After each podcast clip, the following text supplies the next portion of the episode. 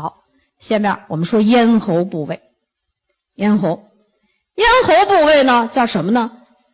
就这鼻子往下了，到了我们这脖子这儿了啊。这要是绞刑的话，就把那儿给勒死了，知道吧？哎，你要想上吊啊，就吊那儿，是吧？这就这个地方了啊，脖子下面了。脖子下边这个地方叫什么呢？叫以软骨做支架，就是喉了。鼻喉，要是讲消化系统，叫咽喉。咽喉啊，说喉以软骨做支架，是呼吸的通道和发声的器官。就这个地方啊，必须是软骨。如果没有软骨支着这个脖子，那鼻子进的气儿是不是就进不来了？到不了肺里。所以这块啊，有三块大软骨。第一块软骨就是这个。我们叫甲状软骨，就这个啊，最大的一块软骨叫甲状软骨，前面突出一个角。男人的这个角度啊小，所以这就有喉结。所以这个这是辨别男性女性的一个标准。呃，不用你看别地儿，就看这儿我就知道你是男的女的。你过你留长辫子也没用，啊，你戴项链耳环，你烫发也没用，就看这儿就行。这男女不一样，这是一个重要的标志。女性的这个角度比较平大，所以她没有喉结。所以这个项链啊，真正就是给女人戴的，装饰这个这个地方。你男人这一喉结，一说话上下动，你再戴一项链没人戴项链别人还不看你不注意你，戴一个明晃晃的项链一看，把你的缺点暴露。你说是不是？所以那个美学专家这个设计什么人有道理，有的人就胡乱用，这不行。对吧？啊，所以这就是甲状软骨啊。好，第二块软骨大家看，就下面这块软骨，我们叫喉，就是环状软骨。环状，环呢就是在这走了一圈这样一个环状软骨，把这儿啊给撑起来啊。环状软骨，第三块软骨啊，虽然我们写是写在第一个，但是这个是很重要，叫会厌软骨。会厌软骨从正面看就皱露这么一点点。就露这么一点点，从反面看就这个，你说有点像个小铲子似的，是吧？啊，其实这个呀，有时候就是我们老百姓俗话所说的那个小舌头。你啊一下，是不是后面露出一点点来？哎，就是那个软软的，是个软骨组织。那么它有什么用呢？这个从侧面看就是这样的，一点点。你说为什么为了这个图展示这个会厌软骨正面？后面、侧面呢？主要这个会厌软骨跟吞咽有关系。我们看这个图，吞咽就是它呀，跟我们的吞咽、呼吸、气儿从哪儿走，食物从哪儿走，它在这儿起到了一个主要的作用。我们看这个图，这个图大家先认认，这嘴唇吧，这鼻子是吧？这是干嘛呢？呼吸呢，对吧？呼吸呢？你呼吸的时候，鼻子吸气。你要进入气管，你不能进到后面这个食道里头去，那怎么办呢？这是舌头，后面会厌软骨，呼吸的时候吸气，会厌软骨要成这种姿势，以保证气体顺利的向下运行。看这个吞咽，你吃东西了往下喝口水啊，吃个营养片使劲咽，这啥意思？那你不能给咽气管里去，看。会咽软骨成这种样子，把气管给挡上了。气管给挡上了，你这舌头啥一使劲儿，哎，食物就到了后面的食道里，食物就不会进到气管里，对不对？你看人高级吧？那这个地方是软骨，软骨是什么意思呢？就是含胶原蛋白多的那种骨骼。咱们正常骨骼是胶原蛋白三分之一。骨矿物质三分之二，那这儿就不是了，哦，颠倒过来了。这儿胶原蛋白很多，所以它是软的，它受神经调节。为什么我们跟小孩子说吃饭的时候不要说话？因为他神经没有发育好，他一下没弄好，是不把食物就咽到气管里去了，引起呛咳，是吧？有些人做这甲状腺手术，特别容易伤到这块的神经，叫喉返神经。到时候一吃东西就呛咳，一说真的，有的人那咽水的时候都不行，都呛出来。那没错，伤了这个神经。就这个手术啊，真是要慎之又慎。特别是这地方甲状腺的这个手术，女性做的很多的哈，所以这有时候就不行。有的人很多人声音嘶哑、呛咳，这都是那个手术的副作用啊。这是我们看到了，所以它叫会咽软骨。那么这个软骨跟我们的常见疾病有什么关系呢？就打呼噜有关系，打呼噜啊！你看年轻人打呼噜的少吧？女人的打呼噜比男人少，但是女人有打呼噜的啊。你看，那我觉得女人打呼噜更要命。你说那有的那个现在人胖，其实我跟你讲，当人的营养不够的时候，你想想胶原物质不够的时候，或者神经功能不很敏感的时候，你说这个软骨是不是就不好用了，松弛了是吧？中年以上的男性，你为什么打呼噜？就你睡觉的时候，由于这个体位的变化。你本来睡觉的时候你也没吃东西，那应该是这样的吧？但是你经常呢就这样，经常是被它挡住，甚至于呢不是全挡严啊，挡了一部分还通着一部分，气体进来的时候就像拉风箱似的，呼噜呼噜的。打呼噜的这件事儿不要小看，这叫呼吸暂停综合症，这个名字叫呼吸暂停综合症。暂停了，谁受影响最多呀？脑，容易大脑缺氧，容易影响智力、记忆力。打呼噜的人容易过早的老年痴呆。男人老年痴呆的发病率高于女人，就跟这儿经常松弛、打呼噜。那么男人为什么厉害呢？抽烟、喝酒、吃肉多，酸性体质，他这儿是老化的快。你女人也吃肉也喝酒，她总是少数人吧，对不对？所以她就老化的快，啊，所以是不是我们这个男人要加强这一小点结构的管理啊？健康管理怎么加强啊？胶原蛋白就合成胶原蛋白要补充钙。我记得最早时候我在沈阳公司讲课，祖孙三代全那么使劲打呼噜，就是他们家人就男女宿舍，男的住一屋，女的住一屋。吵得睡不了觉啊！就这个女的吧，做安利的人，然后就问我：“哎，说宋老师，你今天讲这课太好了，我知道，我明白了。”然后我回去就给他们家那几个男的增加 VC 钙镁片，就是量要大，其他的也吃。哎，下回再见了，我告诉我说的，我儿子最先好的，我老公也大见好转，就是这个爷爷呀差点劲儿。我说你爷爷要好的慢，为什么？他营养损耗了几十年了，小孩子对营养素叫正吸收啊。吃一点，它吸收快，它好的快呀，所以这跟打呼噜有关系，是不是？所以说我们要把这个咽喉部位跟大家讲讲，保持呼吸道通畅。那你这一小点点不好用了，呼吸道不通畅了，就引起这个呼噜啊。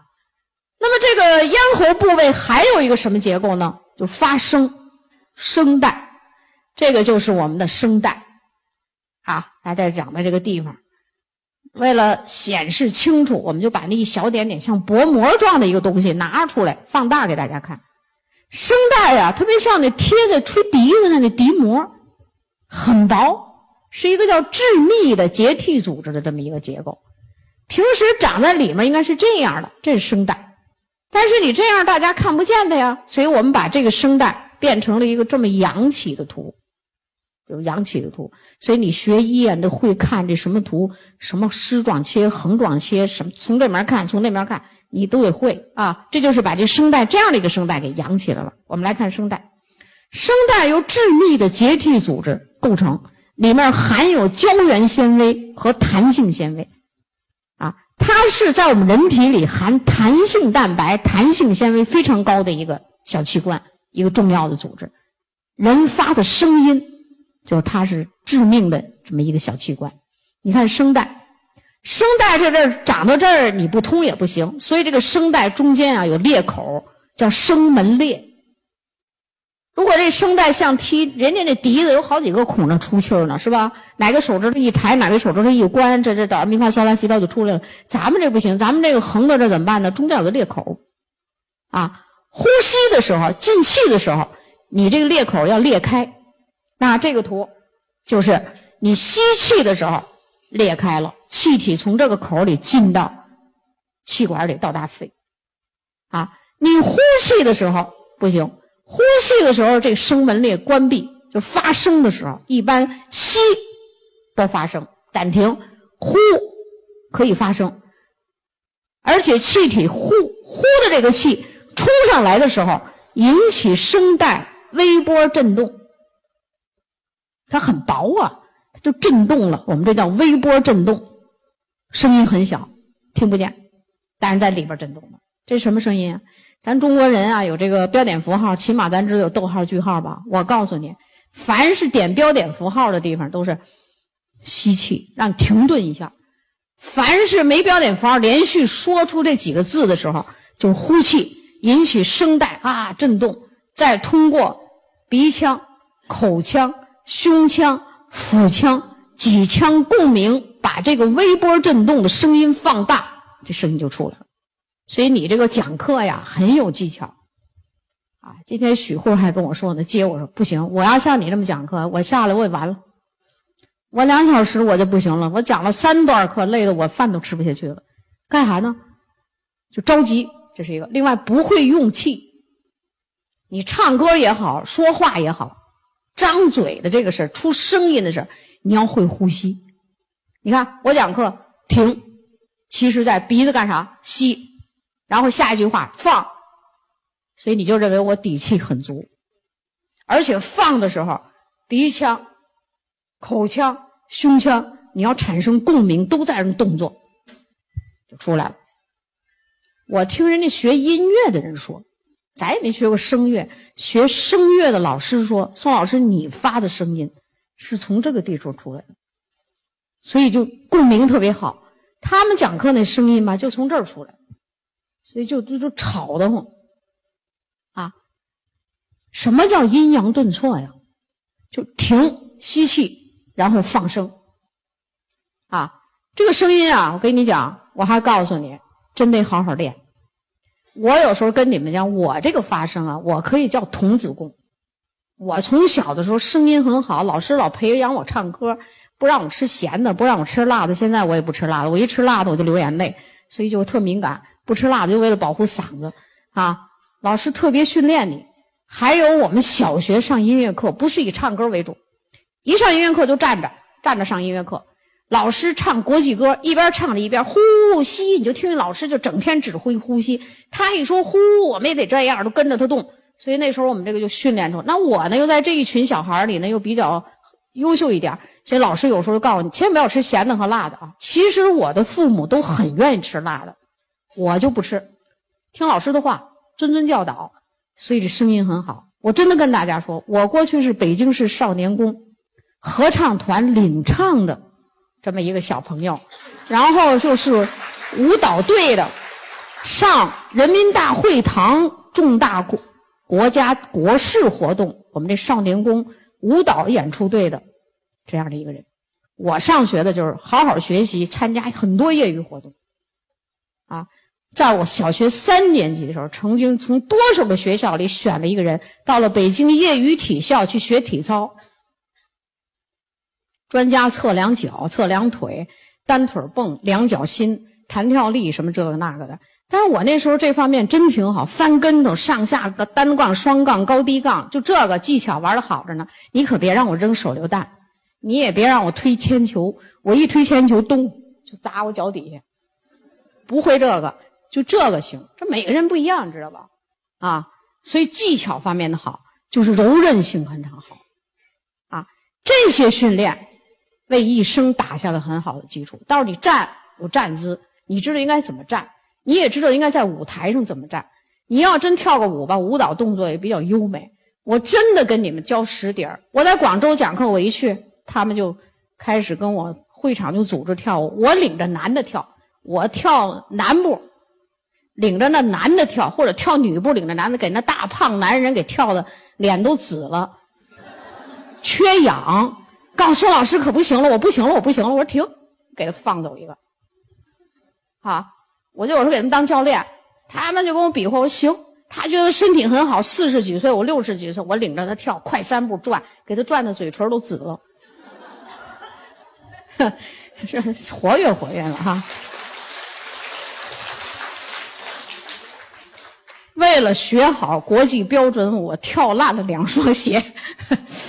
我这人就说干什么非干好了不可啊？为什么呢？就是这个东西很重要，它它修饰你这身材，让你运动，你喜欢这个呀？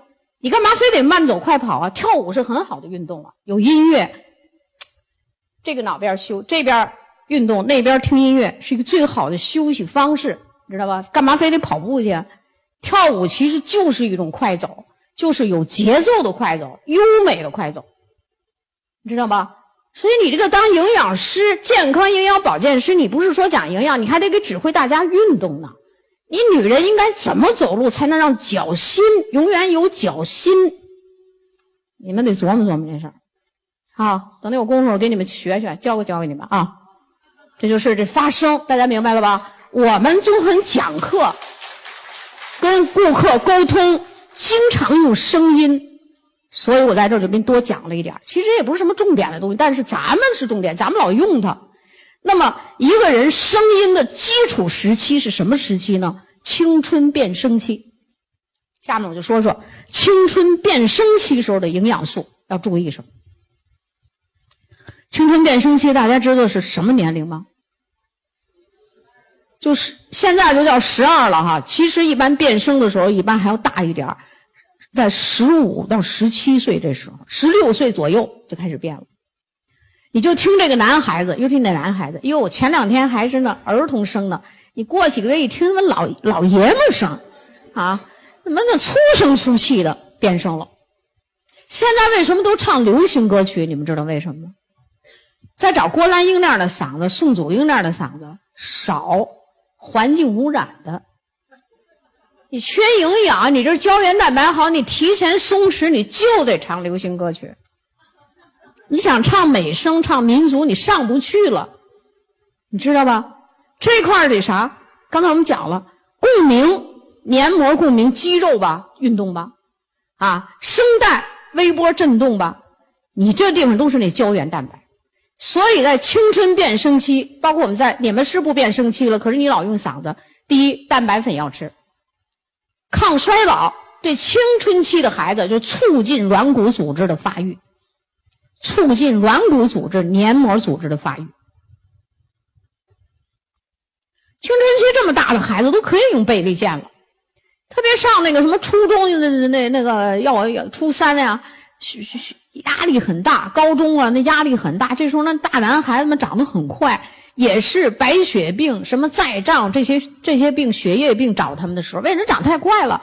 这些孩子就可以用贝利健。吃法你可以，他上学呢很累，早晨一加一，中午二分之一加一，晚上还可以二分之一加一，保证他睡眠好一点，啊，当然了，也有些孩子睡眠就行，那也就可以早上一加一。他们还有上晚自习很累，就可以一加一两顿，这都可以灵活处理。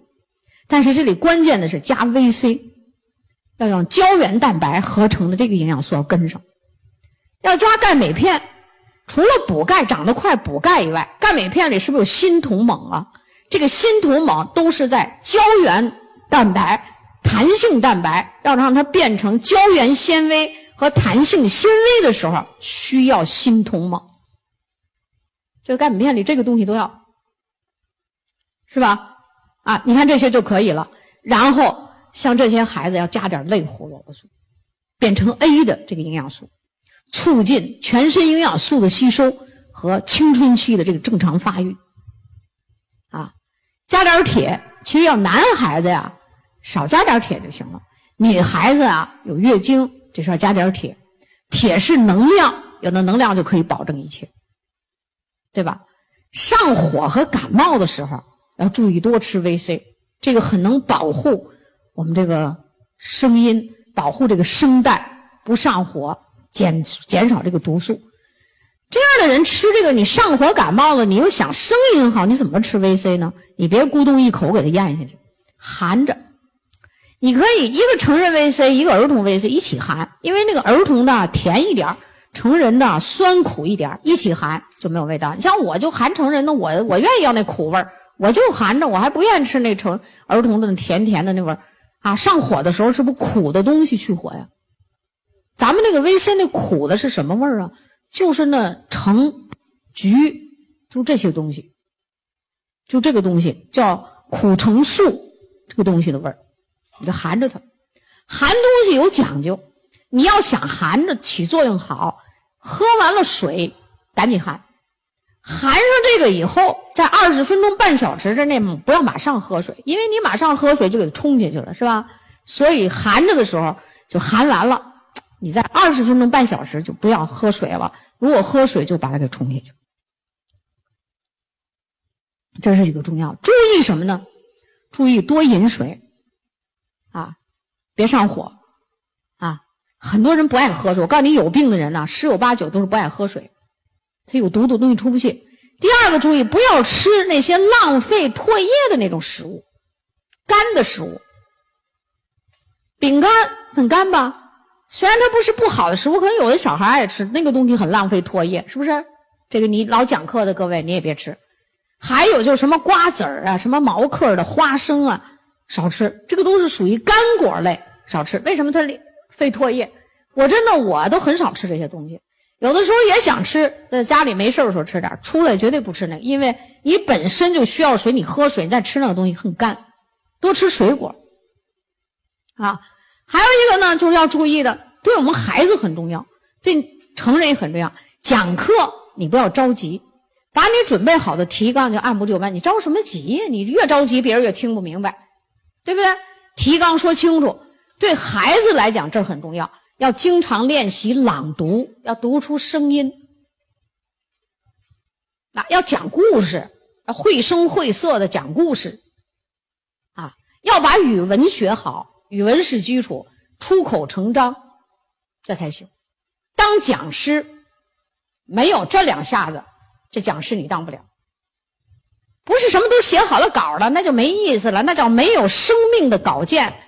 讲师是把那没有生命的、没有活力的文字变成活生生的语言，知道了吧？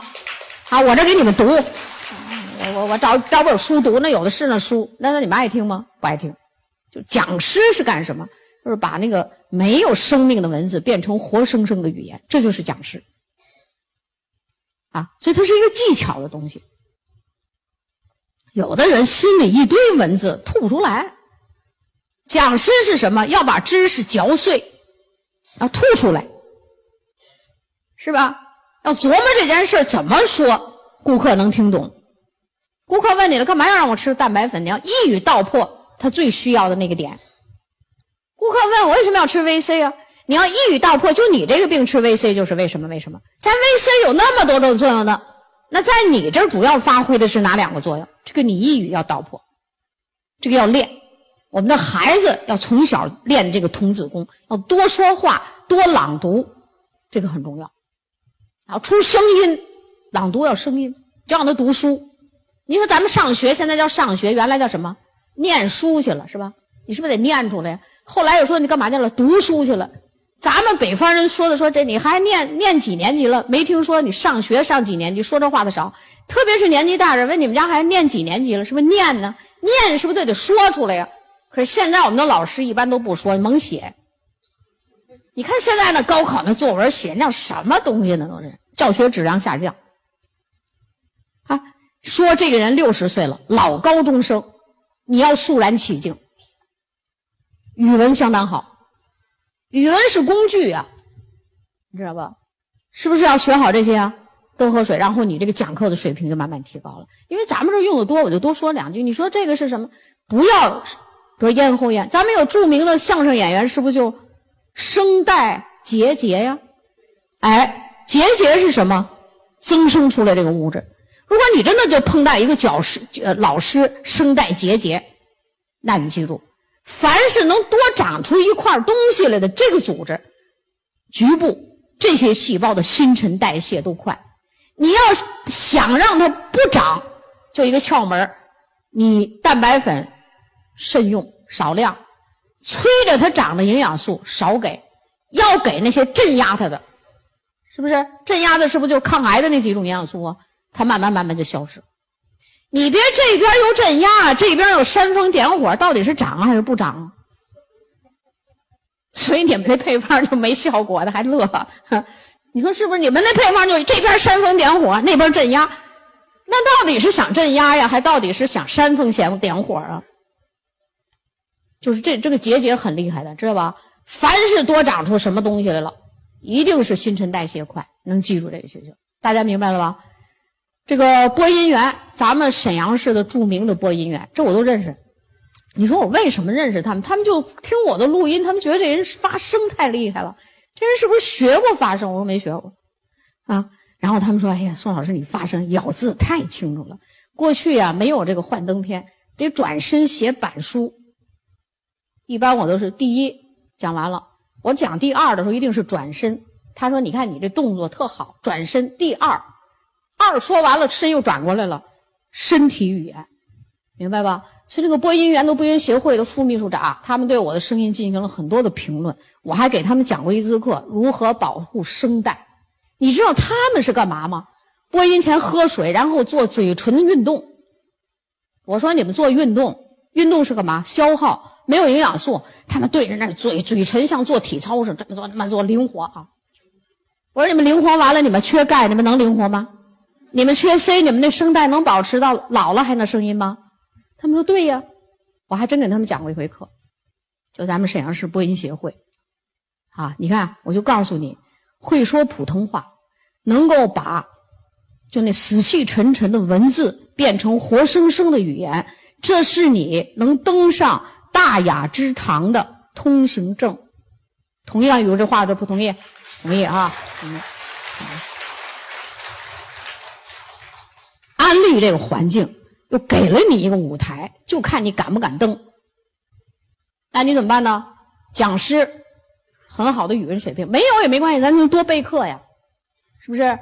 哎，把语言训练好，就登上大雅之堂。那你安利成功的机会就比那个不登大雅之堂的人就多点儿，是吧？